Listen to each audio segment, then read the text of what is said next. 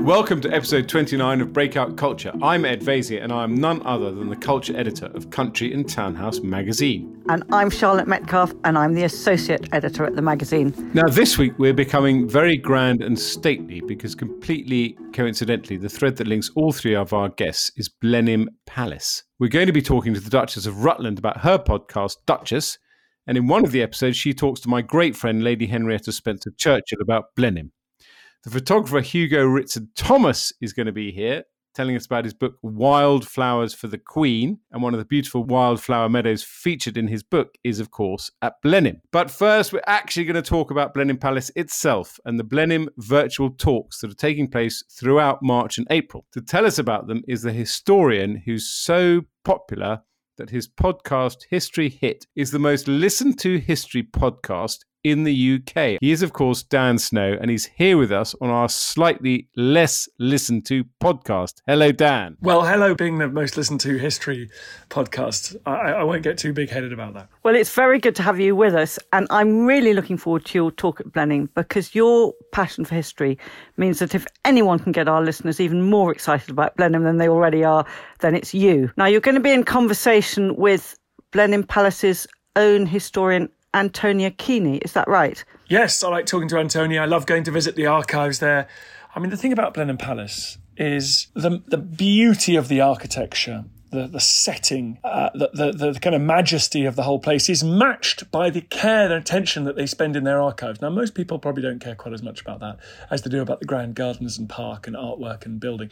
But for me, it's wonderful because they've got this beautiful archive and they are so meticulous and they're fascinated going back, sort of drawing through it for previous things that other archivists and historians have overlooked. So recently they found Sarah Churchill's, uh, who was the wife of the first Duke of Marlborough and his sort of political manager. She was the reason that he was appointed to high office, one of the reasons he was appointed to high military office. She was Queen Anne's best buddy, and as everyone saw, the fictionalized account of her friendship with Queen Anne uh, in The Favourite, but that was based on on their real relationship. And she published, she sort of wrote this rather amazing book, which is kind of almost a work of philosophy, really. That was recently found, and they showed that to me the other day. So I love going there, and I love spending time with the historians and archivists. Your first webinar together with Antonia is entitled "The Unknown Churchill," and it's on this week on Wednesday, the seventeenth of March at seven thirty. So tell our listeners a bit about what they're going to hear. I quite enjoy sitting in on these webinars because I I actually just ask questions and. I hope I'm sort of asking the things that the audience might be thinking at the time. And Winston Churchill, grandson of the Duke of Marlborough, born in um, Blenheim Palace. His mother uh, felt a bit faint. He came early at a party. They were having a wild old time, and then she had to retire to a ground floor room and had him. It is there is another school of thought that says he might have actually been nine months. He might have, she might have been at term, but their wedding was not sufficiently uh, long in the past for that to have been known. So, so, so they, they, they, there's some there's a school of thought that said there might have been some dates fiddling, but uh, so he was the uh, cousin, the Duke of Marlborough. He was passionate about his family's history, as everyone knows. He wrote his huge biographies, both of his father, but as his ancestor, illustrious ancestor, the first Duke of Marlborough, John Churchill, with whom he served, uh, shared a name. Uh, and so he uh, you know, it's always nice to think of him in the in that context, in the Blenheim context, uh, not just as, as a wartime prime minister and and uh, the, the, sort of some of the and perhaps as a, a First World War First Lord, um, you know, First Lord of the Admiralty and things like that. So it's just just going into that remarkable man's character, um, seeing what seeing what Blenheim archives have turned up. Again, what's amazing about Blenheim is the kind of the other connections. It's not just the first, it's not just the first Duke uh, it's not just Winston Churchill. It's the fact that the, the Blenheim Palace itself, the family's fortunes were saved by the Vander by American money. Uh, the Vanderbilt family, the the, the Duchess of Marlborough um, was uh, Consuelo Vanderbilt. She re- she saved Blenheim Palace. Simple as that. and she uh, and she brought so so there there is there are exhibitions about her, for example, which which is great because they, they, rotate things like that. They've got so much to they've got so much to share. I mean, I do. I love. I mean, I remember I was in fact the minister for archives. I remember going to the National Archives and they did a little display for me, not on Blenheim Palace, on Didcot. I am in fact now Lord Vaizey of Didcot. Didcot, which is a town I love and admire. But it, I thought it was so clever because you go in and they show you a petition from the residents of Didcot complaining about the trains being late but from from 1840 and you realize you know it's all been there. And i said to them they should do a sort of personal 10 archive material for every MP, and you'd then have 650 politicians who would die in a ditch to support the National Archives. I mean, I do think archives are wonderful things. Anyway, I'm going off on a tangent. They, they saw you coming, is all I can say. certainly did. They saw you coming. MP, MP, co- constituency covers Didcot and you're the. I mean, you know, they. Um, you know what? I'm dare, dare I say, it might not be the first time they pulled that trick. Dare I say that I also once had dinner at Blenheim Palace as the Heritage Minister. I was summoned to give my annual report, and I think I've never been in a room with more dukes. I think there are at least three. There may have been five. Lord. Very, very exciting evening. I wasn't asked to stay the night there. Oh, Dinner, you say? Dinner, wine, yes. Yeah. Well, they'll probably give you a glass of wine, won't they, Dan, after your tour? Well, no, of course, it's all remote now, like the way that we're all talking on this, on, Oh, on, we're talking on this wonderful podcast. Yeah. So Now let me let me oh. just say, I, think we've had enough of Blenheim. We want more of Dan. So just very quickly, two, two things I want to say. One is, in terms of are you the most popular historian? I did a quick check after you modestly said that having the most popular podcast, history podcast, was nothing, and I sense checked you against Tom Holland, and you'll be pleased to know that. He has 200,000 Twitter followers and you have 330 or something, probably more. Well, but I'm relentlessly. Tom Holland is actually a historian who writes proper books, whereas I spend most of my day on Twitter. I want to know how History Hit TV is going because you've basically got your own TV channel. Tell us about Yeah, that. I have, and I'm, I'm incredibly lucky. So I've got my own channel, but of course, what that is just a very posh name for a, for a website, and like like Netflix, really, but a, a, a much smaller version. I have a special channel just for history. It's like Netflix for history. But it's exciting, and, and what, there's one of these that exists for golf and opera and all these other things. And, and and if you love, if you particularly have a great passion and you feel you're not getting enough of it on a mainstream channel, you can subscribe to one of these these niche video on demand services. And it's great. You know, we've got hundreds of hours of history documentary, make new stuff all the time. We employ 25 people. It's like a real sort of business. It's really exciting.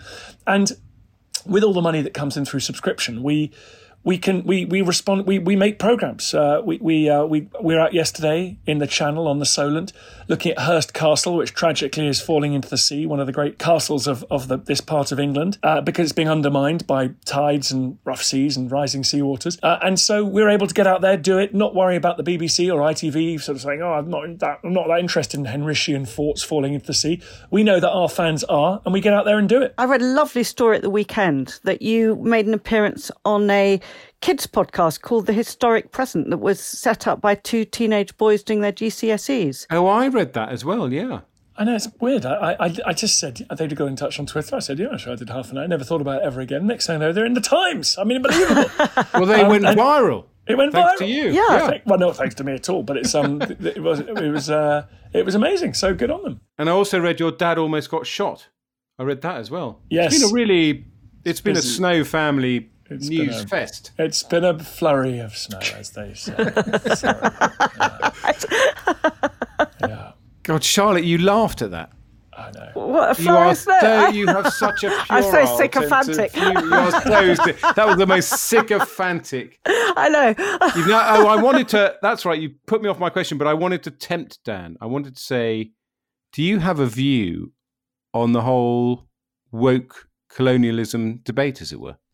Uh, yeah, well, well, actually, I- luckily, I don't have a sort of neatly packaged view because it's that's the wonderful thing about not being a sort of politician or a, or a, you know, I, I actually I find it very I find it very difficult and confusing, and I find I, I find I, what I think is when it's weaponized as a culture war by you know by Yes, Uh, that's the- exactly the word I was about to use. Yeah. that, that's the, that's where we start to get in trouble rather than just having a kind of you know what m- m- my my ancestors were my ancestors were nabobs in India they they were uh, uh, pro- probably if we look hard enough there were probably slave traders in there as well what does that what does that mean and the answer is I don't know I don't know what it means but I- but I do quite like continuing to learn about it Um, final question, which is obviously Charlotte's favourite question. Who's your favourite historian? Well, that's very difficult. Uh, um, uh, as you will know, uh, we are blessed. And ano- another reason I think history has been very successful is we have a gigantic pool of extremely talented communicators in this country who are, are, are public facing historians. Um, as everybody knows, I mean, there's people that sell vast numbers books. I mentioned William Dalrymple. You've mentioned Tom Holland, and uh, there's we Lucy Worsley. I get mobbed in the streets by people asking if I know Lucy Worsley, Mary Beard. so you know, I, I think I think that uh, they are, uh, and they're all good at slightly different things. You know, Giles Milton writes brilliant narrative history. James Holland writes wonderfully about the Second World War. I, I think Bettany Hughes is is one of the great presenters of history and, and writes beautifully. A book on Istanbul is fantastic. Yeah, she's I been think on we've this had podcast. her on the podcast. We have. We have had her on this I mean, podcast. she's Yeah. super smart. Um, and, and so the answers are, are very boring. I don't think I have a favorite. It's like having a favorite movie. I, I just don't have a favorite historian, but but I but I'm I, I am very aware that we are, and I've take, taken full advantage of the fact that we are we are blessed in this country for having a, a deep a deep bench of talent. Is that is that what they say in the sporting world? Yeah. yeah, Full squad. Full squad. So, look, just before you go, and I'm sure you know this only too well, Dan, I thought our listeners would be interested to know that Blenheim Palace has made 71 screen appearances. More film and TV amazing? appearances than any other English country house. Isn't that amazing? It's top of the league. God, that's So that's it's no coincidence that it's now dominated this podcast. Thanks so much for coming on. You have to register, go on the Blenheim Palace website to register to hear Dan quiz uh, the Blenheim archivist. Charlotte and I will be doing that. And you're a s- sweetheart to come on. Thank you so much, Dan. Yes, Thanks for thank having you. me, guys. It's really kind of you. Spring is definitely in the air. And how better for this Right Royal podcast to celebrate it than with a beautiful book, which itself is a celebration of Britain's coronation meadows. These were planted at the instigation of the wonderful Prince Charles in collaboration with Plant Life in 2013 at the time of the 60th anniversary of the coronation. Entitled Wild Flowers for the Queen, the book is by the renowned photographer Hugo Rittson Thomas, who listeners might already know for his previous books, Secret Gardens of the Cotswolds, published in 2015, and The Queen's People, published by Assouline five years ago. He's here with us today. Good morning, Hugo. Ed, lovely to hear you. Yeah, no, spring is very much in the air, and, and all these wonderful wildflower meadows are springing into life um, and and performing, you know, a, a wonderful magnet for people still under lockdown to to perform their local walks. Well, Hugo, it's lovely to have you with us. And now this really is a great, big, sumptuous, gorgeous book and would make a wonderful present for anyone who likes wildflowers and beautiful landscapes. Plus, there's a forward by Prince Charles, praise from Richard E. Grant, an essay by the Royal Watcher Robert Hardman, and shorter pieces on wildflowers by Nick Coleridge, Julian Fellowes, and Alan Titchmarsh. There's also an essay about the Meadowlands by the famous art sleuth and gallerist Philip Mould, and whose gallery I gather you're going to be exhibiting your photographs in later on. Now, regular listeners will know that both Philip Mould and Nicholas Coleridge have been on this podcast, so this book is bound to be right up our listeners' street. So, can you start by telling them about the Meadowlands? They are just so gorgeous to spend time in. I mean, I literally had an epiphany in my first one, wh- wh- which I'll come back to. But they they make such an incredible contribution to sustainability and biodiversity. There are fourteen hundred different pollinators uh, in a meadow, and of course, 70% of our crops are pollinated, you know, from, from these pollinators. So the human chain of life really, really relies on them. But of course, as a photographer, I, I was approaching them as these gorgeous creatures, which by making what I think a quite invisible part of our natural heritage much more visible, at least trying to, to, to bring some attention to them, they would earn some more respect and, and in fact, earn greater protection. Now, Charlotte has a copy of your book. I, I don't. You know, that's the way this podcast works. I think the book costs fifty pounds, although I'm told it's cheaper online, and it's not a lot actually when you consider how much has gone into it. And also, as Charlotte pointed out to me, it's a lot cheaper than some of your previous books.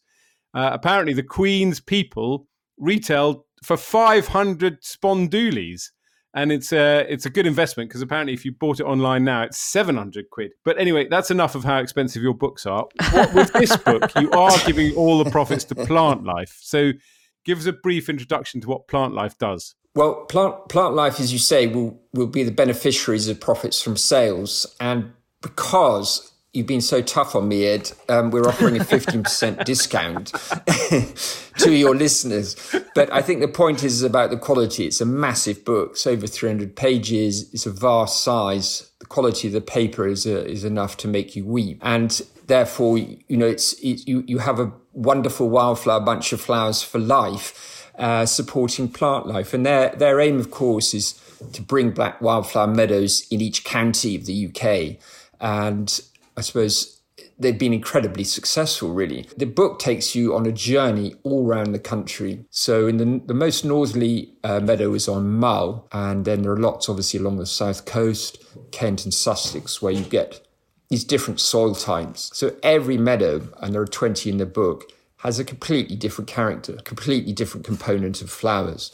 And we're all equally mind blowing in, in one way or another. I suppose where we got very lucky was having Prince Charles on board meant Highgrove Wildflower Meadow, which no one had really focused on. It's mainly focused on the garden itself. Uh, is included. That was an incredible experience, and the same with uh, the Queen at Sandringham, uh, which no one else has shared on their own before. So I felt incredibly blessed and and honoured. And I think the most exciting meadow for me though was was one up in Yorkshire, Muker Meadow, because Muker translates is, is a Norse word and it translates as uh, new narrow meadow. So the Vikings were in York in 880 AD. So new in 880 AD makes it really quite an ancient part of our natural heritage and therefore I think something worth preserving. That's the meadow where when I went there I thought, well, this is as close to paradise on earth as you can get uh, if I was to peg it, I can't think of a better place to to you know to it, it was just incredible actually, and the sound of these meadows. I say they have fourteen hundred pollinators, so you know you're seeing this incredible sight, but it's also doing incredible amount of good uh, for the planet and for human beings. All the plant life meadows, which are 15 in this book with a with a handy map are public access meadows. And the others, which I think are, are sort of interesting, include obviously Highgrove, where you can buy tickets, Blenheim Palace, where you can buy tickets, Chatsworth, which was actually the, the wildflower meadow that won the Chelsea Flower Show uh, with Dan Pearson as, as the garden designer back in 2015. And I think the book is very well named as Wildflowers for the Queen because Prince Charles dedicated, as Ed said in his introduction, to the Queen on the day of the coronation. And that was actually when I photographed the Queen in that much more expensive book uh, to celebrate the longest the, the longest reign by a monarch. And on the on the dress in the in the in the uh, both the wedding dress and the coronation dress were sewn all these flowers because floral em- emblems have been part of the royal story you know, as far back as the War of the Roses. You know, a lot of these flowers in here are, are red listed or endangered. So my thinking is, well, that's weird. You know, a rhino gets a lot of protection, but these flowers get kind of minimal protection. The monkey orchid was believed extinct until 1952, and um, they found a colony, you know, by chance as usual in Kent, in fact, and now they've managed to clone, if you like, another one. So there are, there are two. This is nature at its most dramatic and theatrical. So it's it's it's a bright pink, bright cerise, purple shades.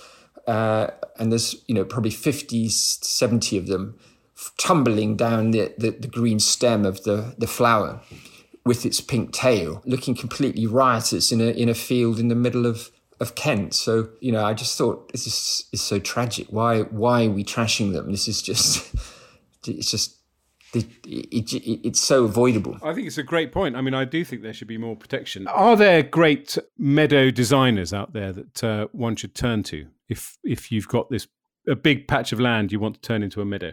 Well, definitely. I mean, I think you know, I think it's it's caught on a bit like wilding is what we've we've discovered. It really, you know, has had a, a, a massive um, support, and everyone seems really fascinated by it. And want, want, I suppose, partially through the lockdowns and COVID, um, to connect a bit more with nature. So I think the first step would be to contact Plant Life, and they can help you on on any scale, large, large or small. And I think you know if if you're living in a city and have no land, one way of approaching it is to see what your local county flower is. So in Gloucestershire, it's uh, Narcissus Oxfordshire happens to be the Snake's Head Fritillary. And in fact, Magdalen College uh, is featured in the book, which has the best wildflower meadow of snake's head fritillaries, I think, in the in the world. Um, it's quite remarkable, and you know, it's very inspiring. It inspired all those great writers, C.S. Lewis, Tolkien, were were all walking around there getting their ideas squared up. So I think it, that, that makes it quite a good investment, the book, Ed, thinking about it. well, I, I think so, especially as I, I think that flower may be on my coat of arms. I'll have to check. Um, yes. Oh, good. This is, this is very, very exciting. Yeah, no, it is a perfect present for Mother's Day and um, indeed for for any Keep day. going. it is. No, it's a, no, it's a, it's a beautiful book. Brilliant. I think, Well, I thank think you, it's very good for Father's Day as well, actually. Very good for Yeah, there you Father's go. Day. Yeah. Wildflowers that'll last forever, and you don't have to water them. Oh, thank you so much, Hugo. That's brilliant. Thank you very much indeed. Don't forget that listeners can buy Hugo's book at a 15% discount from his website, www.hugoritzenphotography.com. And Rittson is spelt R I T T S O N. At the checkout, use the code BREAKOUT, all one word. And thank you very much for that offer, Hugo, as it really is a very beautiful book. Our next guest is Emma, the Duchess of Rutland, whom I first met in 2015 when I went to Belvoir Castle to interview her with her three daughters, Violet, Alice, and Eliza, for this magazine. Since then, Emma, who's also a mother to two sons, has turned Belvoir into a proper going concern, presented television programmes, and written several books. And now she started a podcast. It's called Duchess, and I'm delighted to say she's here with us to tell us all about it. Good morning.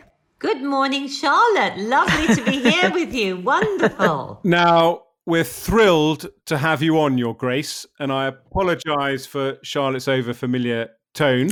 we're very excited to hear that your daughter Violet, who helps with your podcast, apparently listens to our podcast. So it's podcast-tastic. Bearing in mind, that I didn't know what a podcast was when Violet first came to me. So it's all a journey of discovery. We're all on a journey, as Meghan might say. Anyway, your podcast, Your Grace, involves you going around the great stately homes of Britain, talking to the women who either run them or are at the heart of them. And obviously, because of your own position, you've managed to open doors into normally very hidden private lives. So please do tell our listeners who you've talked to so far. And also, I'd love to know what your listeners think of the podcast. The first house I think that uh, the listeners can go and listen to, I went to meet Demetra at uh, Hedingham um, Castle, which is actually a keep in Essex. Demetra was so charming. She was a great first for me because she was very gentle and you just felt that she took with you, she cradled you through the whole experience. She was incredibly bright, uh, an architect. And what I've touched me most about that first interview was most definitely seeing this extraordinary pair of curtains that she was stitching by hand. They were the length of most probably most people the height of their homes, um, and these curtains were sort of trailed across the sitting room where they watched um, television and out through into the next room and she was hand stitching them all and you could see the love that she had put into her home one of the key things that's come up as a recurring theme is number one how all the women ha- are so respectful of the other women that have done the job. And there's a great sense of pride for the female line. Secondly, the recurring feature through every house I visited was the story about the ghosts and the things that go bang in the night. And that particular chat to Demetra was just, oh, tingling because she told me the story about how she literally would go down into the kitchen and she would things had been moved and um, she would actually speak to the ghosts so i came home and i was much braver about some of the things that go bang in the night at Belvoir Have you got a ghost at Belvoir? we have Several. Charlotte. Yes, we did have a lot when we first moved in. And I was very angry about these wretched ghosts. I'd literally go round the castle speaking in a very stern voice to them and suggesting that they go to the light, which is um, what a friend of mine told me you have to say to anything that shouldn't be hanging around. The interesting thing is, they have definitely changed over the years because when we first arrived, there were loads of children, and I think they were quite excited seeing all of my children. And if you ask Violet, does she believe in ghosts? She'd categorically tell you that she had a rather nasty ghost in her bedroom. I've never seen a ghost here, thank goodness, but I have heard things. And I, I'd never question my children. Totally. Yes. I mean, I, I wouldn't get a wink of sleep if I had a ghost in my bedroom, I have to say. I don't know how Violet put up with it. No, Vi also had ghosts uh, sort of in medieval costume who stood in the corner and wouldn't let her, uh, stood in the corridor and wouldn't let her pass when she was little. And she arrived in our kitchen, which is sort of in the middle of the castle, and she was white. But that's absolutely fascinating that that's a common thread. What what were the other common threads that, that you that united them? The women that I've spoken to so far, there's definitely they they have had they've come up against obstacles on their journey in private heritage, and those obstacles varied on, many levels. But it it is it is the ability of the individual to overcome whatever is put in front of them, and and I think most probably that was a recurring theme. I think there's a, a there's a frugalness about the ladies of these homes, so they're, they're all very much every everyone I've spoken to has very much got their finger on the pulse with the purse and knowing what how the business is. They, are fundamentally business women. I think I've got this week coming up. We've got the Countess of Devon, AJ. At Powderham Castle, there's been many links with her and Meghan because she's uh, was a Baywatch um, actress in, and lived in LA but no woman had more charm, nor more focus and drive, and she was wanting to do sort of, um, I think, do something with uh, health. Yeah, one, one of the things about making these um, podcasts is how uplifting it was for every moment for me, because I've luckily got Violet tell me how to turn the wretched thing on, um, and my wonderful team to tell me, you know, what questions to ask that I could then just connect with the human being. And do you get a lot of feedback from your listeners? Oh my goodness, it's wonderful. I think that it's really struck a chord, and I'll have I'm having emails from people from all over the world. It's it just blows my mind, and and all ages. And uh, I'm also surprised that a, a lot of men which is interesting because I, I, I, did think it would just appeal to women, but no, I think anything to do with people's roots, and, and that's one of the things that seems to have come out of the podcast is, well, I, I'm so keen on roots. Uh, everything to me is about actually where where we're from and our genes, and I I suppose I'm a Welsh farmer's daughter, and I think most probably what the likes of myself and the other women who've married into these families do is they're just bringing in a bit of new blood. Well, I know that you've been keen on this idea for a very long time. When we first met, I remember you talking about it, that, you know, so often the women are the unsung heroines of these great big homes. They're really keeping the whole show on the road. I, I, yeah, I've, I always say um, that whatever I do, the Duke is always on my shoulder. He is the boss. It is his home. It is his heritage and I'm merely car- carrying out my job to try and do the very best I can to hand it over to the next generation. I just heard a noise in the background. Was that was that a ghost? Was it? it could be a ghost. Yeah, it could have been a ghost.